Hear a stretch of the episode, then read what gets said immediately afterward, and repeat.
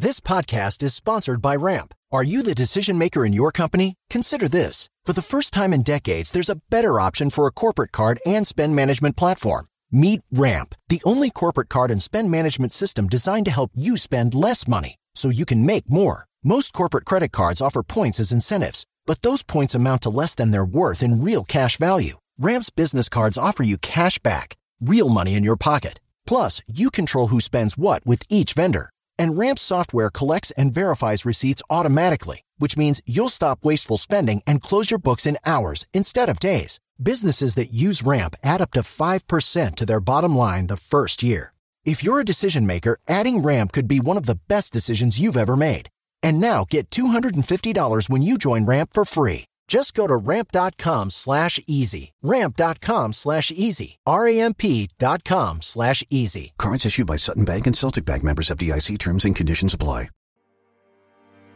Hello and welcome to the Money Nerds podcast, where owning a calculator, budgeting your money, and having a net worth is actually cool.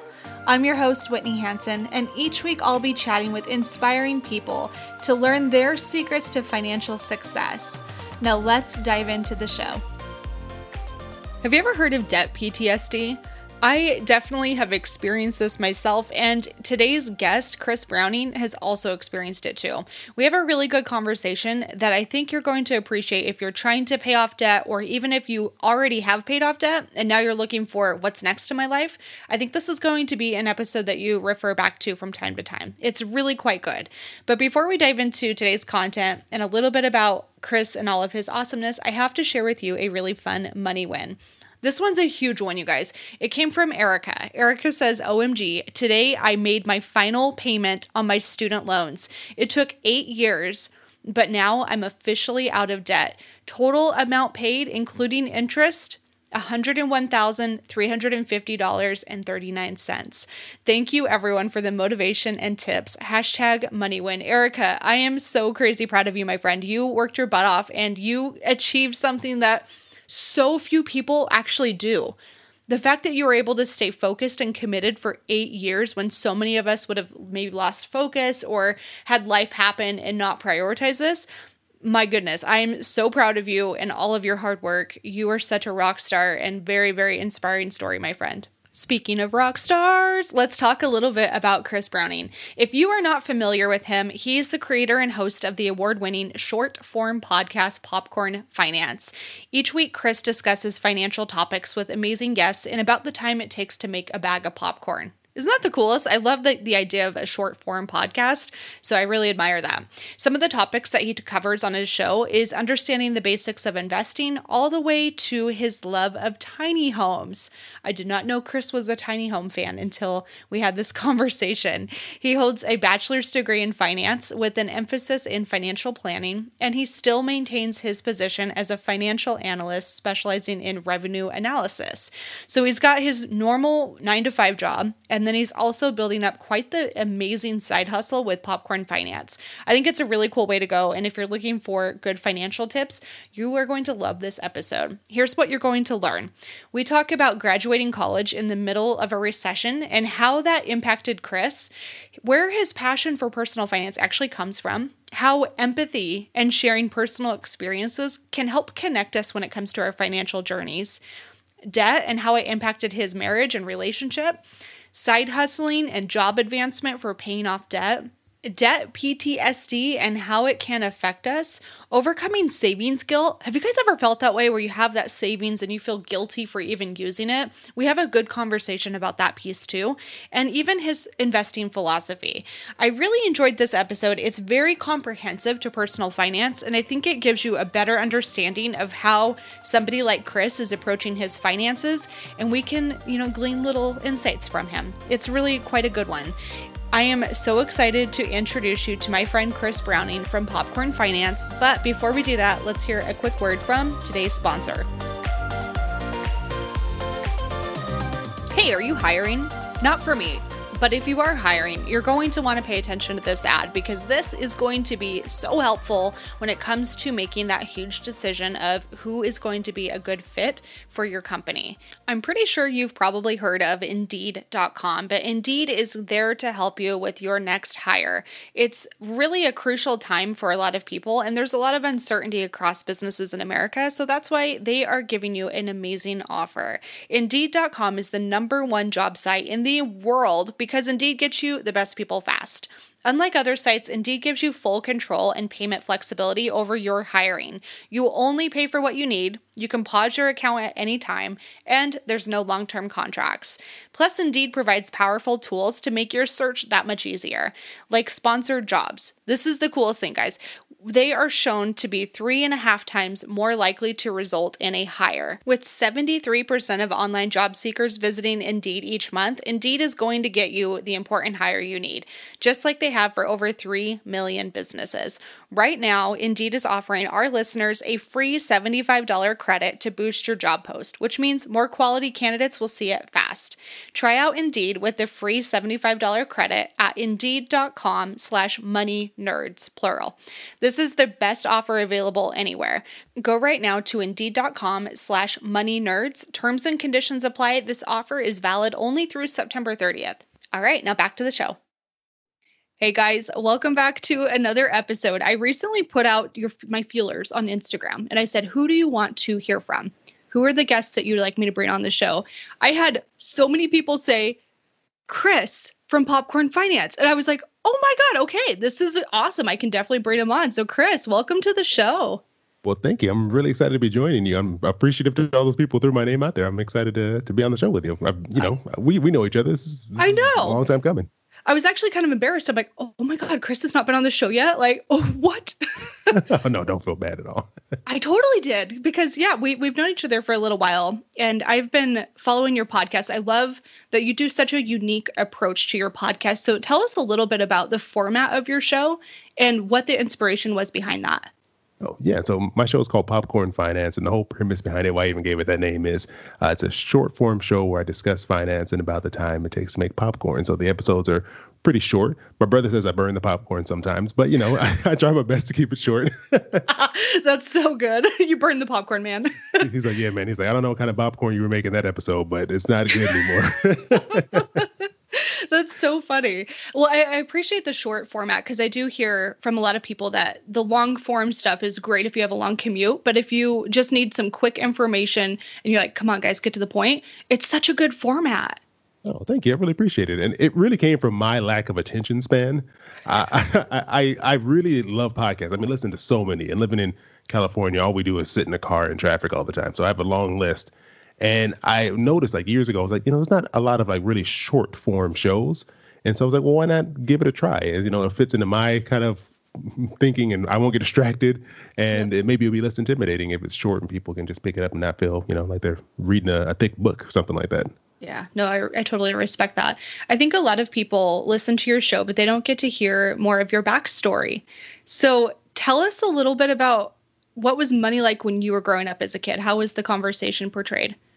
It did not exist. We didn't talk about money at all growing up.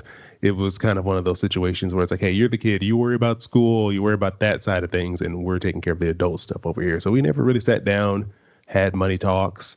So for me, it was all foreign, and I it was just something that I figured, you know, you just pick up as you go along. When I got my first job, I just, you know, spent all my money. I didn't know what I was doing, and it wasn't until I got into college and uh, took my first finance course where it started to be something I thought I should maybe think a little bit more about. What did you study in school? So funny enough, I went into college as an art major. I, That's amazing. yeah, a lot, a lot, of people don't know that. I, I wanted to work at Pixar. Like I loved like 3D animation. I was like, you know what, this is what I'm gonna do. I'm gonna be, you know, making the next, you know, Toy Story or something like that. And I get into college, and you know, I was 18. I just picked the major because I it was fun. I did some art classes in high school. I didn't realize, you know, you have to learn all the fundamentals of art. You're not gonna just throw your computer and you're gonna just like start making the next movie. You have to learn all these other like skills that build up to being able to do what they do. And I get there and like my first semester and a half, I'm like, I do not like this. This is this is intense. this is a lot of work and I don't feel as passionate as all these other people who are sitting next to me. They seem to care more about this than I do. And it was just by chance that second semester I was taking a finance class that just fit into one of my general elective slots. And I was like, oh, this is really interesting. This is fascinating. Like they were talking about like the stock market and and how the financial system works. And I was like, I didn't learn any of this. Like I'd never even thought about any of these things. And I was already kind of fed up with being an art major. And so I went to the department, like the, the finance department at my college, and I said, what do I need to do to change my major? And I went and switched and became a finance major. That's amazing. So when you made that transition, did you have any was there any like guilt of like, oh man, I've already put one year in, that that kind of like sunk cost feeling? Or were you committed at that point? Thankfully, I had only taken two art classes up to that point. It was like one a semester because most yep. of it was just like g- general elective. So I hadn't been that committed. And my parents, like the whole time, they're like, "Are you sure you want to be an art major? Like, do you want to get a job?" Like, you know, they're giving me the whole guilt trip. Yep. And so it was actually easier to change to be a finance major than sticking as an art major at the time, just because of all the things that were were going on. So I don't know if maybe I was three years in how I would have felt, but being you know just a, less than a year in, it wasn't a it wasn't a big deal for me to switch. That's amazing. And then your your parents sound like they're pretty supportive of your decisions all along. Um, was there financial support to help you get through college too, or did you graduate with a buttload of student debt too? Oh, most definitely I had some help, and it was very fortunate, especially looking at how many friends I know now that have like crazy amounts of student loan debt. Uh, I graduated college in 2009. I went in like 2005, and I went to a state college out here called Cal State Fullerton, and it cost me twelve thousand dollars for the whole four years to get through. Whoa. I should say it cost my family twelve thousand dollars. I should give them credit for actually paying for it to get through the four years, which is unheard of. Like I don't even know if you can get through a year at a lot of colleges for twelve thousand dollars now. That's amazing, though. I think that's such a good gift, and I think that's why both you and I are so passionate. We see a lot of people that don't have that support from their family or the money conversations and we know that we can be the chain breakers right like we can change the generation and make it so that our kids or our future grandkids don't have as tough a time as we do. So props to your parents. That's really, really cool. Yeah, I got to give them a lot of credit because, you know, I, I don't know what would have happened because I was still working full time while I was in college. Uh, but wow. I definitely wasn't making enough to to cover the tuition, even though it wasn't that high. I wasn't making that much money. Um, but yeah, you know, like you said, that art, that finance class I took was the spark that made me start to think about money a little bit differently. And I think that's what we hope to do. You know, when we when we put our podcast out there, it's like hopefully someone hears this and it's like that thing that flips the switch and like, oh, let me think a little bit more about what I'm doing with my money. Yeah, yeah, for sure. I think that's really important. So you graduated college, finance major. What did you do? Did you have a hard time getting a job? Did you just immediately get a job? Like what what was that process like? Oh, I had a very difficult time finding a job because I graduated in 09, so it was the middle of the recession.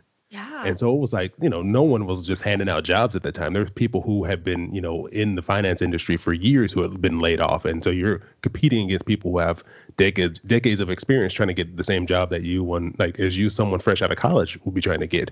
Uh, so it was definitely tough. And I uh, when I when I went and moved into finance as my major, they had just I was just fortunate enough. The college I was in had a really large business school and they had a financial planning track within finance. And so that was my goal was to become a financial planner when I got out. Um, did not work out at all. A lot of the jobs that were being offered to me were just straight sales jobs. You could tell they just wanted you to push products. Yes. And I was like, I was not comfortable with that. And so I was working at a bank all while, well, the majority of the time I was in college. And so I just basically was stuck working at that bank for an additional probably two years almost after I graduated.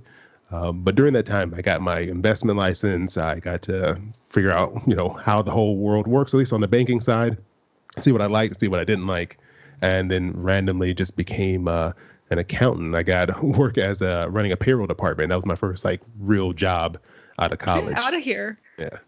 What Not a sexy job. payroll, like it's as boring as it sounds. Just if anyone's wondering, it is just oh, don't do it.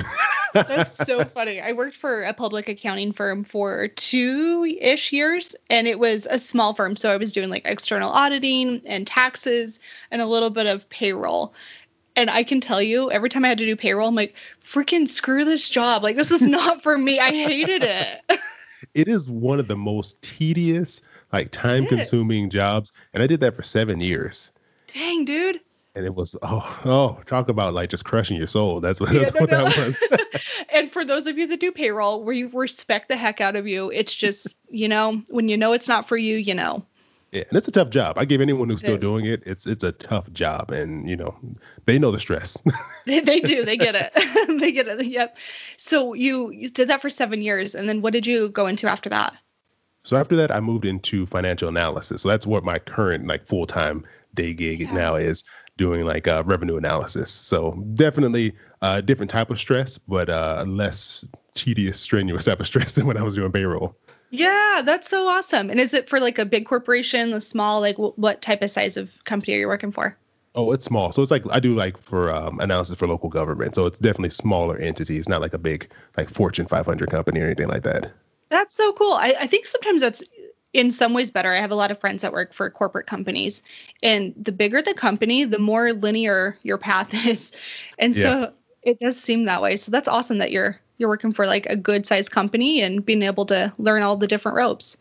Yeah, and it's just like it's one of those things that just gives me a different experience. Like not everything you do you enjoy, but I try to at least pull something from it that I can use somewhere else. Like I may not be liking this type of work, but at least I'm gonna try to pull something that I can use somewhere else, you know, along the way. Yeah. Chris, where'd your passion for personal finance? Like where did that really come from? You know, I think it, it came from college. That's where it all started. And it came from the fact that I was sitting in a class, like, you know, you're an adult at that point, you're over 18, and you're like, I don't know any of this. Like, how is it that I don't know any of this information and it actually seems relevant? Like, I took so many classes through college. You know, you, ta- you take a wide range of classes, and realistically, a lot of that stuff you're never going to use again. You're like, I'm, this history class was great, it's fascinating, but I'm probably going to forget this by the time I roll around to my next batch of classes, and I'm not going to probably use this again unless I end up on Jeopardy. So, uh, these finance classes were the first set of classes I took that were extremely practical, and I was like, why why did I not know any of this? Like why why was I never taught any of any of this information? And I think that's where it started. And, and as I got deeper and deeper into it, and especially because I was so focused on the financial planning side of things, that's where the interest and passion grew. And I was like, this would be information that any that like everyone should know about. And that's mm-hmm. why I was like, I want to be a financial planner because I want to teach people this information and kind of get them going on the right path. I love that. I think that's really awesome. And I've found the same for me. Like it comes from personal experience. You find something that like sparks for me. It was that compound interest chart. You mm-hmm. see when you're like 19, you're like, what? Could be a millionaire with 50 bucks a month or whatever it is. Why didn't anybody tell me this? I know, right? I'm like, come on, thanks, mom. But it's it's one of those things that I think is really awesome. That draw, and then you turned it into the podcast format. Was it just to help other people? Were you like annoying your family, and that's why you started the podcast? like, what was the draw there? You know, I'm I've always been a huge fan of podcasts just because I, I drive so much and I got tired of listening to the same like 90 ads on the radio, so I switched over to podcasts.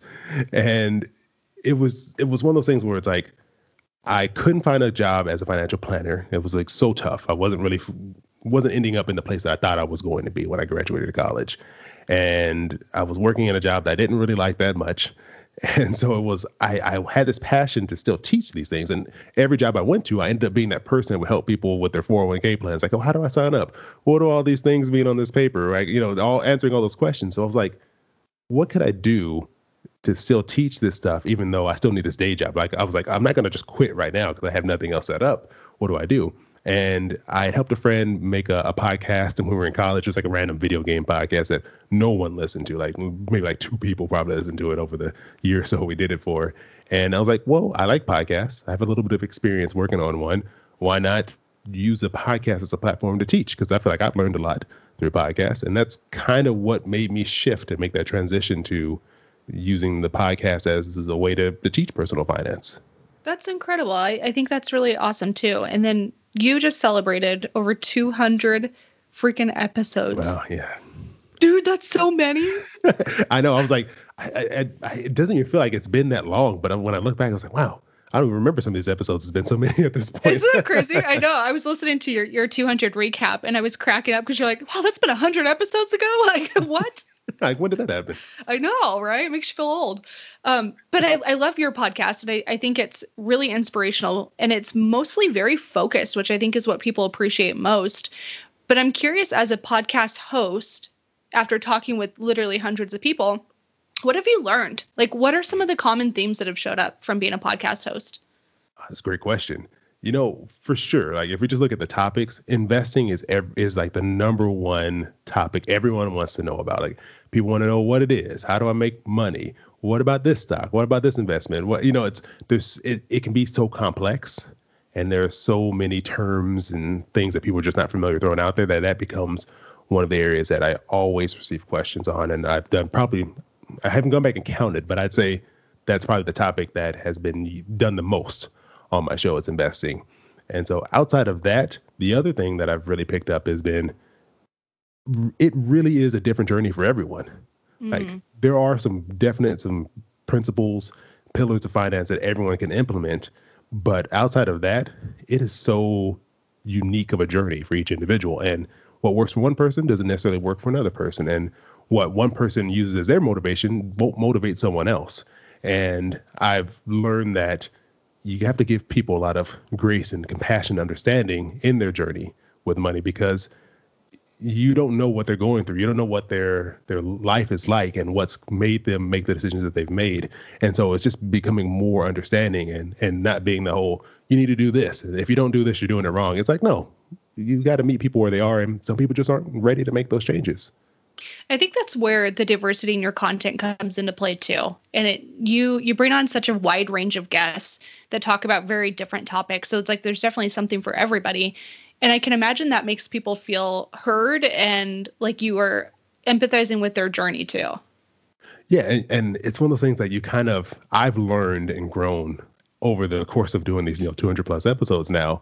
And it, it is so fascinating for me to hear from different people to see the different experiences and journeys and what they've done to to make their lives better or make changes in their lives. So um, I think that's one of the things I've loved the most about the show is being able to have so many different voices be a part of it, and then also learn along with everyone else through the process of of making these shows. Yeah, I was going to say, how has that changed your financial life, or has it in any way? Oh, it for sure has. It, it for sure has. I think one of the biggest things is um, that I was exposed to that I didn't know exist was the whole uh, fire community yeah. And and that whole lifestyle. And, you know, I wouldn't necessarily necessarily say that I'm one of those people who's like, I'm gonna, you know, retire early. Um, you know, I, I would like to retire earlier than traditional, but no, no. like I don't want to be I don't necessarily want to be 70 when I retire. But one of the things that I took from it is just this whole way of thinking about money and thinking about life and the trade-off you make. And it's like I could give up a little bit of enjoyment now for maybe some more enjoyment in the future and, and learning those value um, learning how to balance those values in your own personal life and find out what works best for you and and how much of a difference you can make in your future by being a little more diligent now. So like i love just pulling little pieces from all these uh, stories and lessons i've learned along the way. How is that? So I, I always struggle with that too that like living in the now and wanting to save your money and invest it versus like but oh my gosh they're stalking me on instagram and i want this shirt like how do you how do you personally balance that so that you still can like spend on things you enjoy but you're still more forward thinking I mean, being 100% honest, it's very difficult. It's hard to find that balance. And it just, I think it just comes with time. And I something I'm still learning myself because I've been on both extremes. I've been on the side where I've spent way too much money, more money than I had, and ended up in debt. And I've also been on the side where I've been so tough on myself and so restrictive with my budget that I'm having no fun whatsoever. And so it's it becomes a, a you learn through experience. And I think that's one thing that we don't give ourselves a lot of time to do in personal finance is just to try stuff and see if it works. We feel like we have to do the right thing the first time. And if you don't, if you're not successful and if you're not you know, making all these leaps and gains in your net worth and in your bank account, you're doing it wrong. But I think there's benefit to trying things out and saying, hey, this person mentioned that they budget this way. Let me try this for a month. Or this person, they split their money up with their spouse this way. Let me try that. And, you know, and then as you experience it, then you can pick and choose what works for you maybe even build something new. And that's one of the things that I've, I've, I found helps helped me is just trial and error because you don't know until you give it a try. Yeah. And I love that you mentioned that you've been on both sides of the extremes too. Let's go back to when you when you did face some debt and you were like, oh crap, maybe a little bit overkill. Like what was the debt and like what was going on in your life during that time? Yeah, so I uh, got married in 2012. I had to think back, like, when was that? Yeah, you know. I was like, don't say it out loud. I'm teasing. I'm teasing. 2012. That's 50 years ago now. I'm from 2020, and uh, and going into the wedding prep, we didn't have any debt, either one of us, but we also didn't have any money. So that was the problem. We were like trying to plan this wedding that we obviously couldn't afford. And there's just the pressure, you know, oh, you have to do it this way. You have to invite this many people, and you got to have this food at this place, and all those things. I mean, all said and done, it was pretty relatively inexpensive wedding. We spent like fourteen thousand dollars, which I guess is not that much money, but it's a lot of money when you don't have fourteen thousand dollars. So we kind of went from there. We we moved in together. We both were were living separately, and then we had to buy furniture, and then there were school expenses that popped up, and then there was uh, a couple of like medical bills that came out of nowhere, and then next thing we know, about two years into our wedding or into our wedding into our marriage, we were about twenty seven thousand dollars in debt, and it was just a it was uh, the main issue was one we were spending money we didn't have, but then also we weren't communicating because we weren't used to having those conversations with other people and you know saying oh i'm going to use the credit card but make sure you pay it off. You know we we didn't have that that uh, those conversations. And that's that's kind of what landed us in that situation where we were definitely over our heads when it came to our finances. What was the moment for you guys as a couple when you guys were having this conversation? How did you come to the conclusion that something needed to change? Hmm. you know it was one of those things where you kind of know in the back of your head things aren't going well. You're like I know we're not doing well financially. We just don't want to face the the music of it. We didn't want to kind of sit down there and look at it. So one day I was just like, you know what? I need to add this up. I don't know where we're at because I haven't looked at it all together, but let me just sit down, write it all out. That's when I realized how much debt we were in. And it just stressed me out. I was like, this mm. is ridiculous because at the time, I think we were maybe bringing home somewhere around 45,000 combined for both of us in California, which is not a lot of money for us no, out here at not. all. And so I was like, this is like half of what we make in a year. How are we going to pay this off?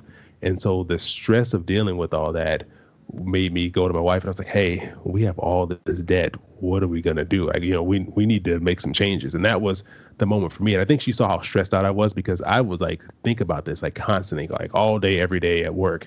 I'm like, what are we gonna do? How can I make more money? You know, it just became consuming. And I think because she saw how stressed out I was, and then she realized when I told her like this is where we're at, that was like the turning point where it's like we got to make some changes. So you you just like literally just tracked it of like, hey, here's how much debt we have. Here's the the come to Jesus moment where we got to face the facts. And that's when you started to make some small changes. So like what were some of those changes that you guys implemented? Mm. Well, the biggest thing was, and it's like the thing that everyone says, but like no one wants to do is like making a budget. It's like the right? least the least exciting thing you could ever do. Like someone says, "Oh, let's go make a budget." You're like, "Oh yeah, get away from me. I don't." it sounds like a good idea. Know. Yep.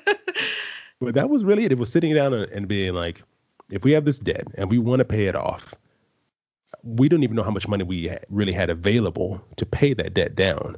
And so we're sitting down, writing out like these are all of our expenses that have to be paid. Like, okay, we had to pay rent, we got to pay for food, we had to pay for car insurance, like all these things that have to happen. Now after that, what do we have left? And then once we had that number, it's like, okay, how much of this can we realistically put towards debt? And this was the start of me going like super strict, where it was like yeah. we're having no fun because pretty much almost every penny that we had that didn't need to go cover some mandatory expense was going towards debt. And it was really, like I said, like a trial and error type of thing. Like the first budget we we made, it failed miserably, and then this like five or six after that failed again. And it just took time and time of like, okay, we need to shift our habits because if this is our budget, we can't keep acting the way we were acting before. We can't do those same things. And it just took time to um, adapt and include incorporate new ways of spending and handling our money that eventually helped us get to the point where we paid off debt. How how long did it take for you guys to pay it off once you buckled down?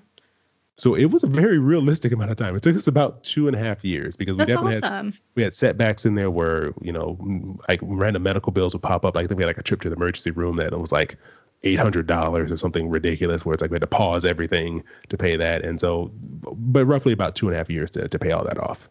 That's not bad though. I, I like that you you tried to make it a fairly realistic plan for you guys because did you guys pick up extra work? How did that work? Oh yeah, so there's there's several things that happened in there. So for Dang. me, when I I did some side hustle, so I like I like all throughout college I would like sell things on eBay. So I did some of that. I would like buy things and resell them. And that was like just like a random thing. I know you're a great reseller. I love watching your adventures of like finding furniture and fixing it up. Best. it's like I'm like I'm, I was never that good, but I would I would try. I would try to resell things.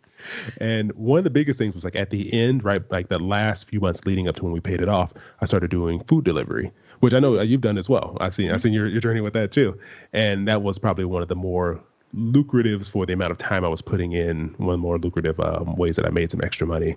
But but in all honesty, the biggest thing I did was um, changing jobs to make more money because where I was, it, you know, they they're only going to give me so much of a raise. Like every year was like, you know, we can give you a few pennies. Here you go. Three we can't. Yeah. Yeah, it's like you barely even notice your your check change after they take taxes out of it.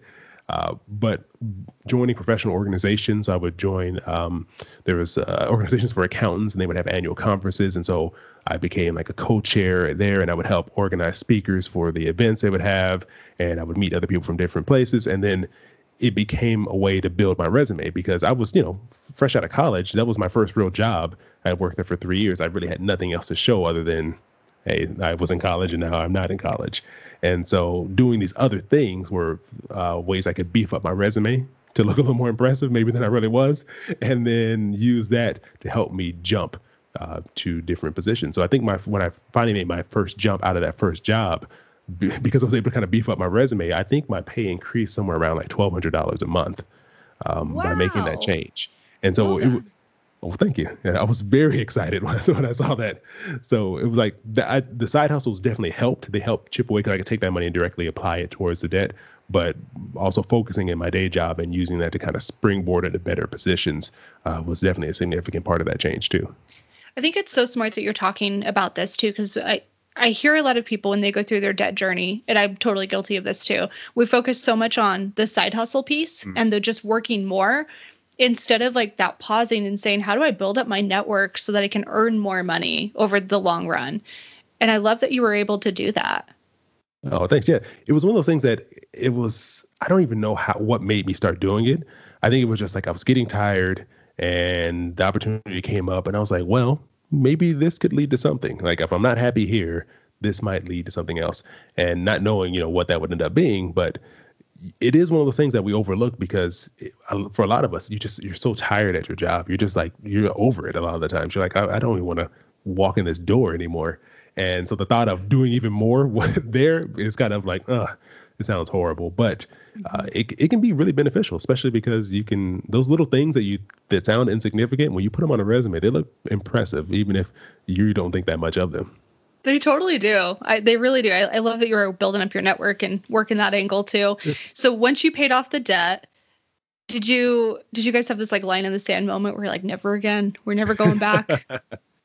yeah, you know that fear, and that stress didn't leave me for like a couple years. Really? Until after the debt was paid off. Like I was so like over it. I was like, I do not want to be in that place again. It was such a stressful experience that I took all that like energy and I moved it towards like, okay, now we're now we're saving an emergency fund and now we're putting money towards retirement. Like all that same ex- pressure that I put on myself to pay off the debt went over to these things, which was good because it gave us a great foundation after paying off debt and helped us not like immediately fall back into debt. Uh, but I definitely kept the stress levels maybe a little too high on us and on our, on our household by being so hard on us, even though we we made a huge accomplishment. Like I celebrated it for like 30 seconds and I was like, all right, next thing, what's on the list? And I wish no I would have been a little bit calmer about that. Yeah, I think a lot of high achievers tend to do that too, where it's like, all right, check that box, moving on. Now I got to keep that same focus and that momentum. Um, I'm curious, everyone internalizes stress a little bit differently and, and the reasons why we have stress around finances is so unique but what were like why did you feel like debt was such a stressful thing. You know it felt like i was delaying the future. Ooh. it felt like there were all these things i wanted to do but i couldn't do because this debt was hanging over me. It was like i would love to buy a house but we can't buy a house with this much debt sitting here especially you know we're not making that much money. Uh, it was I, you just have these hopes like I want to start saving for retirement. I want to maybe you know start planning for these bigger things or travel. Like all these things I would like to do. I felt like I can't because we really we really couldn't afford it. Like we didn't have them. We realistically didn't have the money to do those things I wanted to do. And I think that's why I was so kind of hard on myself because it was like. Mm we've lost all this time. We've lost this two, well, the two years we built up the debt and then the two and a half years it took us to pay it off. Like that in my mind, I know I was being too hard on myself, but in my mind, I was like, that time was lost now. That that that's gone. Now I need to make up for that lost time. And I think that's why I went so hard after we paid off the debt to keep things going and moving forward to try to make up some ground. Even though I was probably stressing myself out more than I than I needed to, it was just it was hard to shake that that feeling. It is. It is. I'm kind of curious, like with with regard to like self-care with your finances now i think sometimes when you are a numbers person you get really into those weeds of like opportunity costs and if you invest this much like we're extra nerdy and i think our brains are constantly thinking through trade-offs. So how do you give yourself maybe permission to be in the moment and also be patient? Because this is a lifelong journey. Like how do you practice like that financial self-care? Mm you know, the biggest thing for me is because one thing I learned about myself is that I don't, I mean, this is probably goes for most people. I don't like financial surprises. I don't think anyone likes no someone just popping up out of nowhere and say, hey, give us some money that you didn't know you you owe to us. Like, I don't like those things. And so for me, that's why I think it was so hard to enjoy my money because I was like, something's going to come up.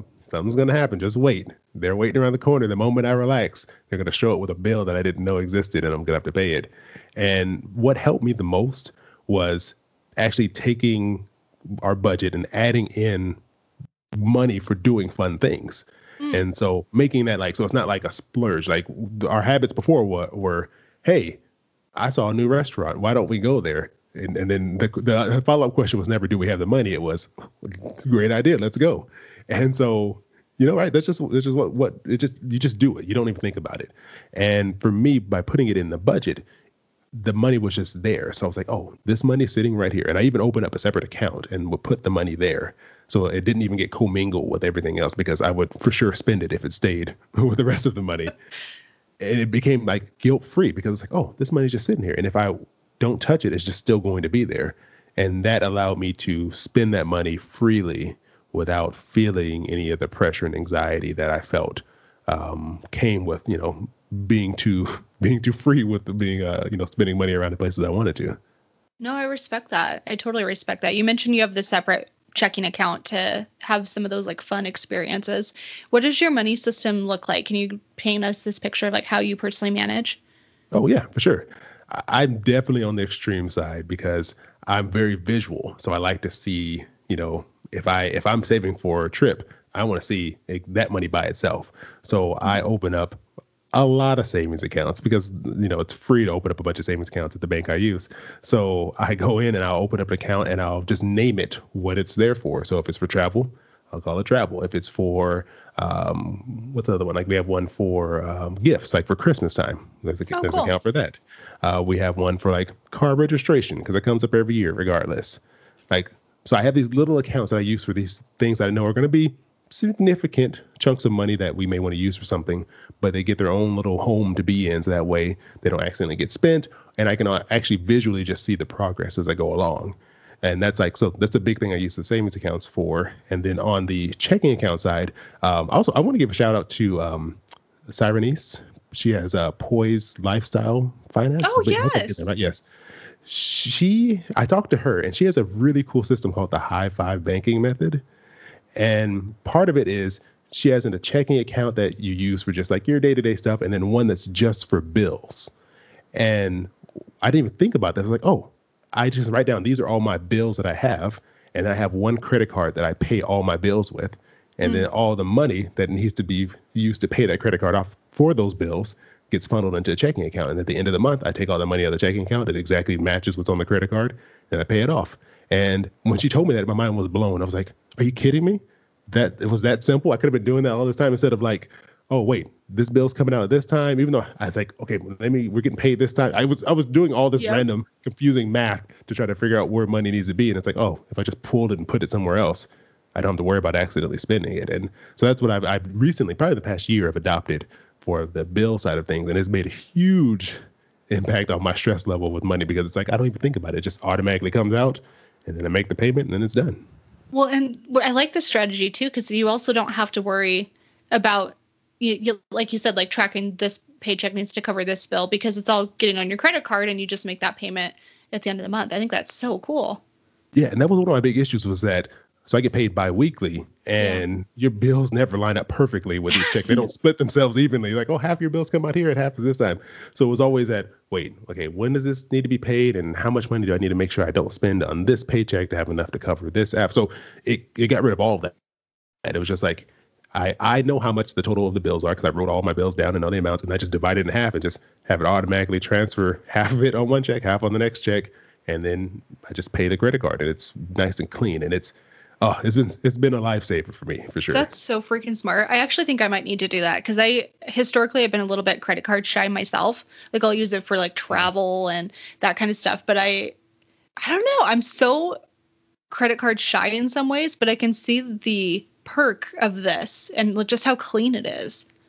Yeah, and you know the key too is that that credit card I do not use it for anything else. I don't even, it's not even in my wallet. It's like locked away somewhere. So I don't even oh, I, there's it. no chance of me spending some money and throwing off that balance when now they, they don't match anymore. It's this card is only used online. It's set up to automatically pay the bills and then that's it. And I never use that card for anything else. And that's that's been the key to so I don't go back into old into old habits. Yeah, no, I love that. That that's super smart. I appreciate you mentioning that too. So you've got your I love that system. And then you've got your savings accounts and your sinking funds that you're just building up over time. Have you ever experienced any like guilt with spending from your savings account? You know, at first I did, even though they were there for specific reasons, like this is for gifts or this is for travel. I know that's what it's there for. But having had years of my life where I had nothing saved, to then see an account with you know five hundred dollars in it that's built up over the course of the year, it it feels it felt wrong. Like oh wait, if I take this out, then there's not five hundred dollars in here anymore. There's zero dollars, and I don't like the way that looks. So it it became hard for a while to get my mind around the fact that no, you put this money here for a reason. It was meant to be spent.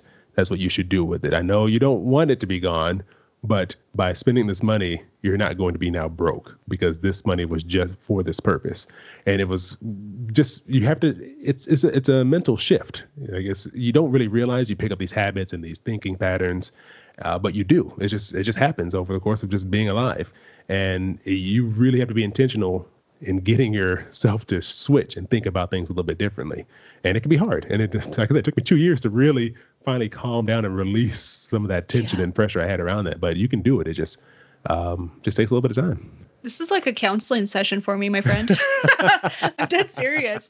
I have travel savings accounts and I every time I'm like, it's it's meant to be spent. You love traveling. It's okay. It's an experience.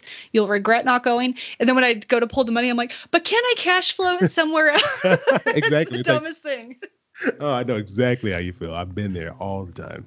Yeah, I'm gonna have to go back and listen to this like every single time I'm like having issues. like Chris says it's okay.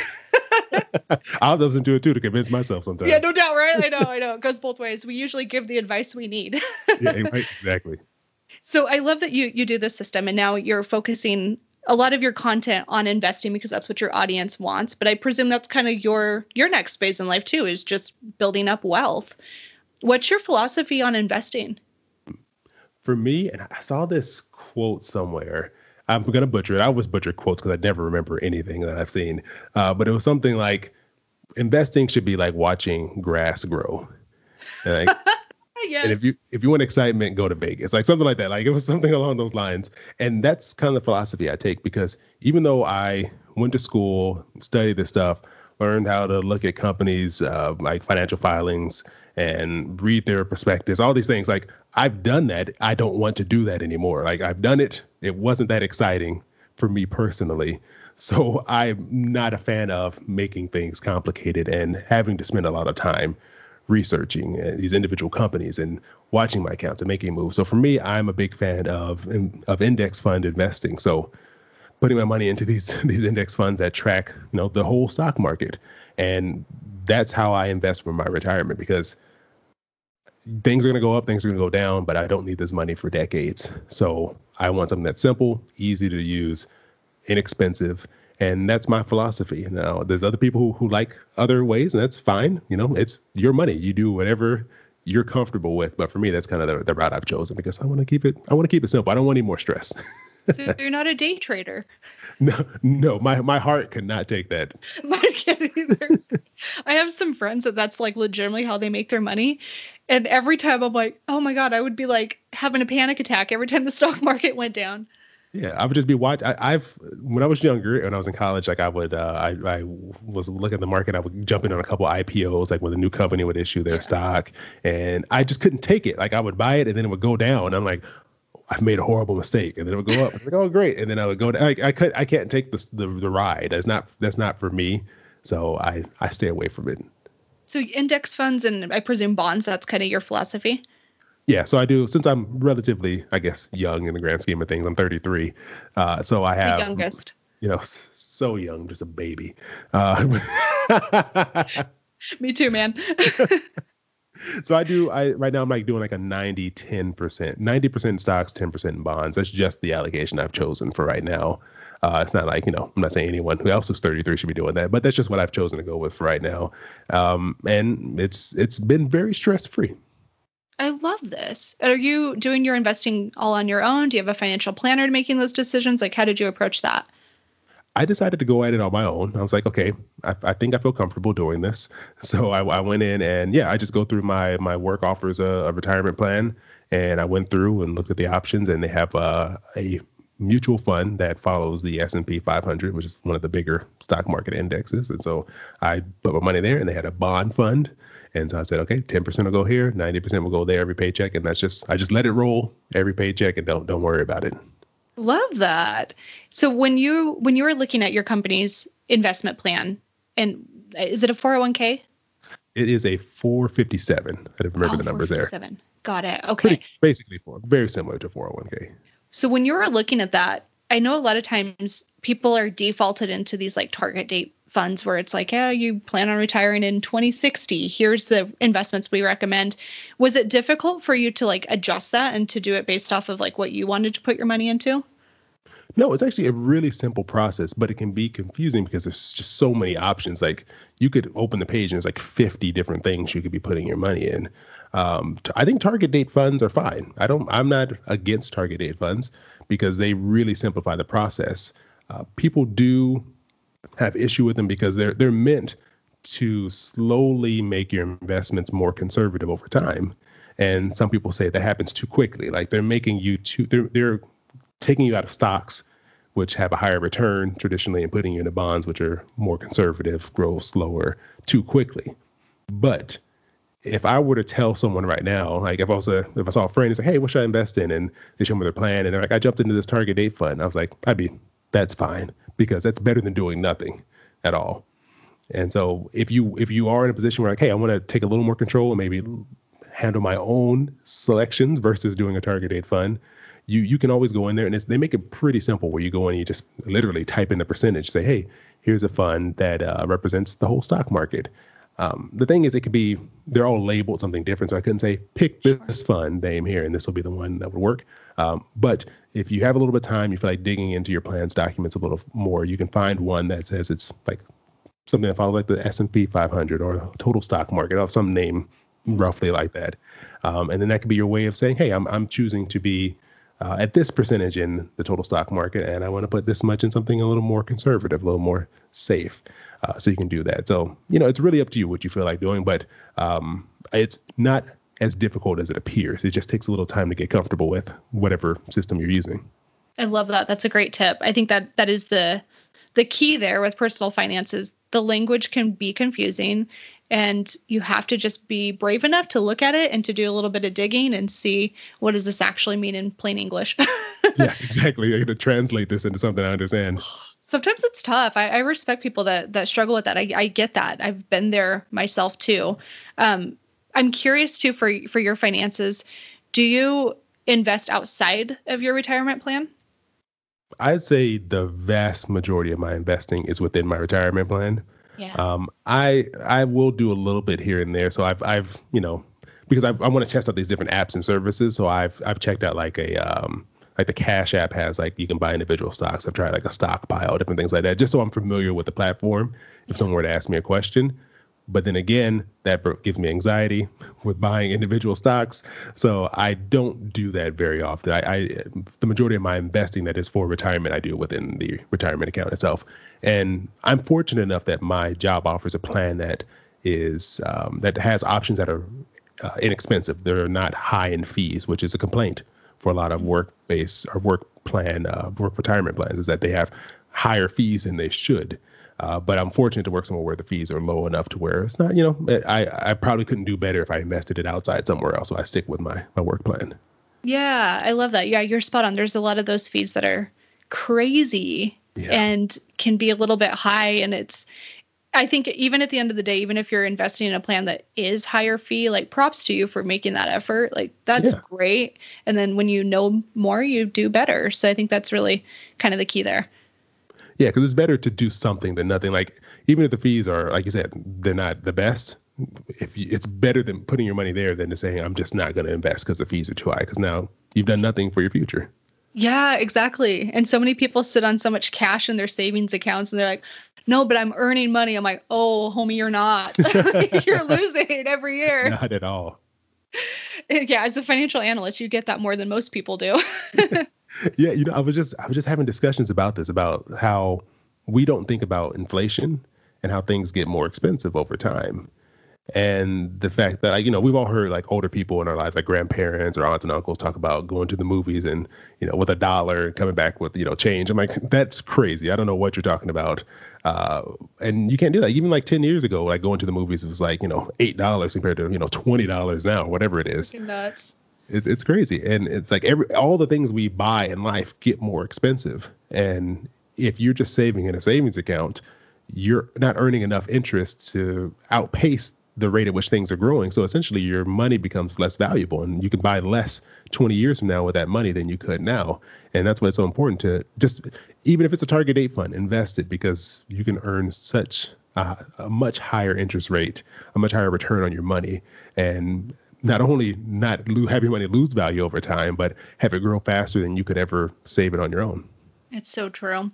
Chris, you are such a rock star. Like it, it, seems like you you just have everything figured out. You're just such a cool guy. So it's always fun picking your brain and learning more about you. But if somebody's listening to you and they're like, "Man, I want to be like Chris." What are give us the blueprint. Like what what can we do today to start to get our finances better?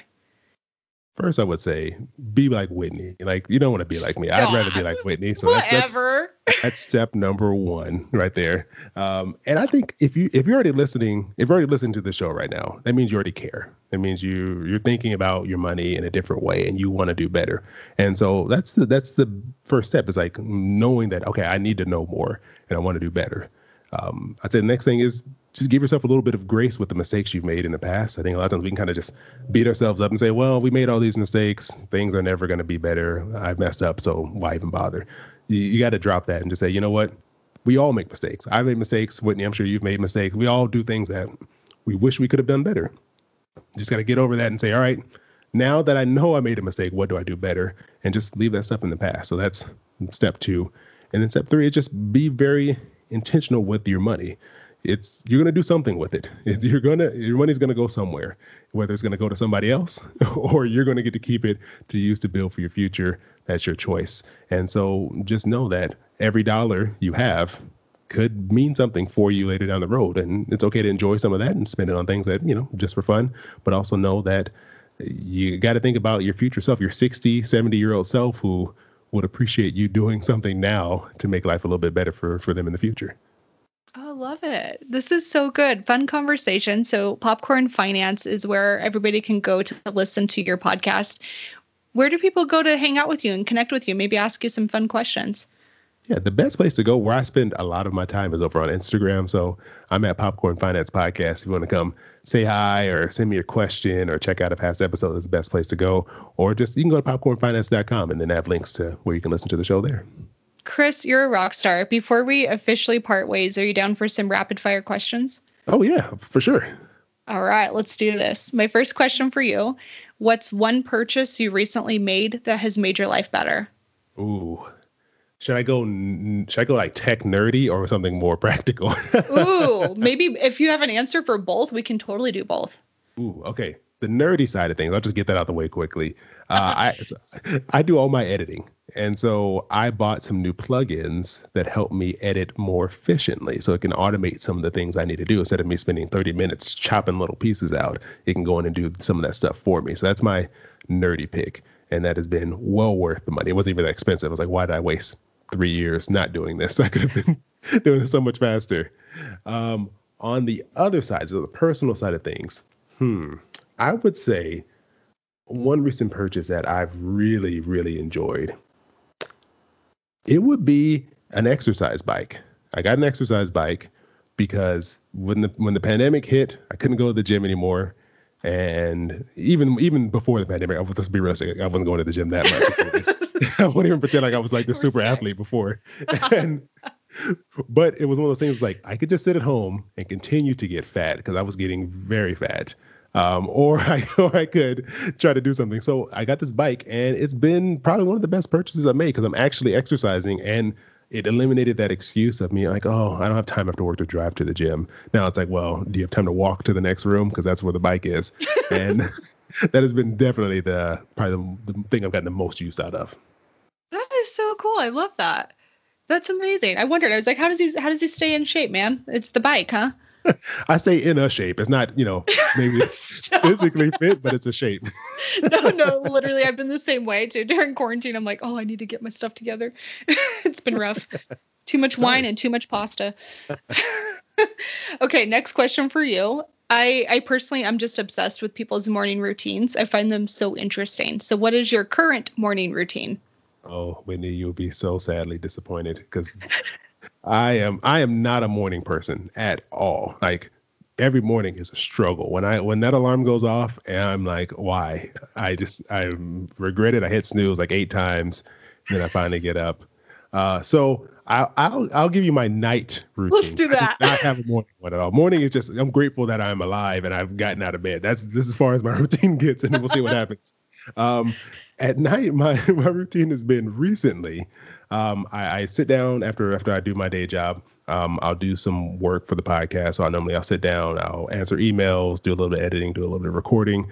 And what I've been trying to do recently is incorporate some planning for the future. Like what what is it that I I hope to see uh, for the show, or even if it's just my personal life in the next month or so, because I'm horrible at planning. So that's one of the things I do is like I'm trying to get better at sitting down and making a goal for what I want to see happen um, in the next week, next month, as we as I you know go go through each day, uh, and then after that, one thing I've been trying to get back on as well is doing a little bit of reading, so that way I can feed in a little bit more than just the social media nonsense I've been seeing on a, on a daily basis. It's like, okay, what, what else? What do I want to know more about? What else could I be better educated on? And so I've been trying to add that into my routine. So I'm definitely much more of a night person. So that's more of the things I've tried to add into the end of the day, since there's no way in the world I can wake up and do that in the morning. I get it. I totally get it. And actually, I'm finding a lot of people are that way too. So you're certainly not alone. the mornings mornings are the worst. They're pretty rough sometimes. they really are. So you mentioned you've been doing a lot of reading. Is there a book that you've recently read that really stood out to you that you would recommend we all pick up? Oh yes, I thought I had it here so I could be like impressive and pull it out, but I've clearly moved the book somewhere else. Um, the uh, it's called the Common Sense Guide to Investing by uh, John Bogle. He's considered like the the father of the uh, the index fund. Excuse me, and uh, it's it's a little more on the technical side. So for that reason, it's kind of hard to recommend it because it's written a little bit like a textbook, but it's very short, and it gives a reason why index investing is a good idea, and shows you how people are typically pretty bad at picking individual companies and beating the stock market. It's it's a tough thing to do. A lot of people aren't consistently good at doing it every year. And so it kind of breaks down why that is and gives actual mathematical reasons for why that that is true. And that's one of the books that I've enjoyed. Although it's a little dense, uh, it, it is definitely a, a good place if you want to know more about what this whole index investing is and why it's important and uh, how it can save you money. Cool, very cool. I actually have not read that, so I'm excited to pick up a copy and do my best to power through it. yeah, give yourself time. Don't try to like get through this in like a week. Give yourself Yeah. time, like little by little, make your way through it. That's that's good advice. I appreciate that. okay, next question for you. Where is one location you're dying to travel to? Let's pretend this is post COVID. oh man, that beautiful future that we're all hoping for. I know, damn it. Oh, you know, I would say this is kind of I, I don't know if this is considered boring because I live in America and Canada is extremely close to us, uh, so it's not like exotic. But I've always wanted to go to like uh, like British Columbia, like the west coast side of Canada, because there's like some really beautiful like trails and mountains and lakes and streams out there, and that's like my type of environment. I love like the whole mountain feel. Uh, I got a chance to go to Toronto last year, and it was amazing. I was like, I almost became Canadian because I was like, oh, like Tim Hortons. I didn't know what this was. This is great. So it's like it's all these things uh, that that made that like a really fun trip. But I would say visiting the West Coast because it's it's feasible. It's really doable because it's not that far. Being on the West Coast myself, and uh, it looks beautiful. Love it. I didn't realize you were into hiking too. I, see, I, that makes it sound like I'm good at it, or I'm like. I like being outside where there's trees, and if there's a path, I will walk along it. But I could not help you if we were lost or anything like that. fair enough. Fair enough. It's all it's the thought that counts, right? yeah, I would walk with you, but you're going to be in charge of making sure you know we don't get hurt. You'll you'll just bring all the dad jokes. It'll be great. yeah, see, I'll, the entertainment, and you provide the safety. Perfect. We're going to be a good team, my friend. Last question for you. In your opinion, what is the secret to financial success? Ooh, that is a great question. I would say, I think the secret to financial success is consistency.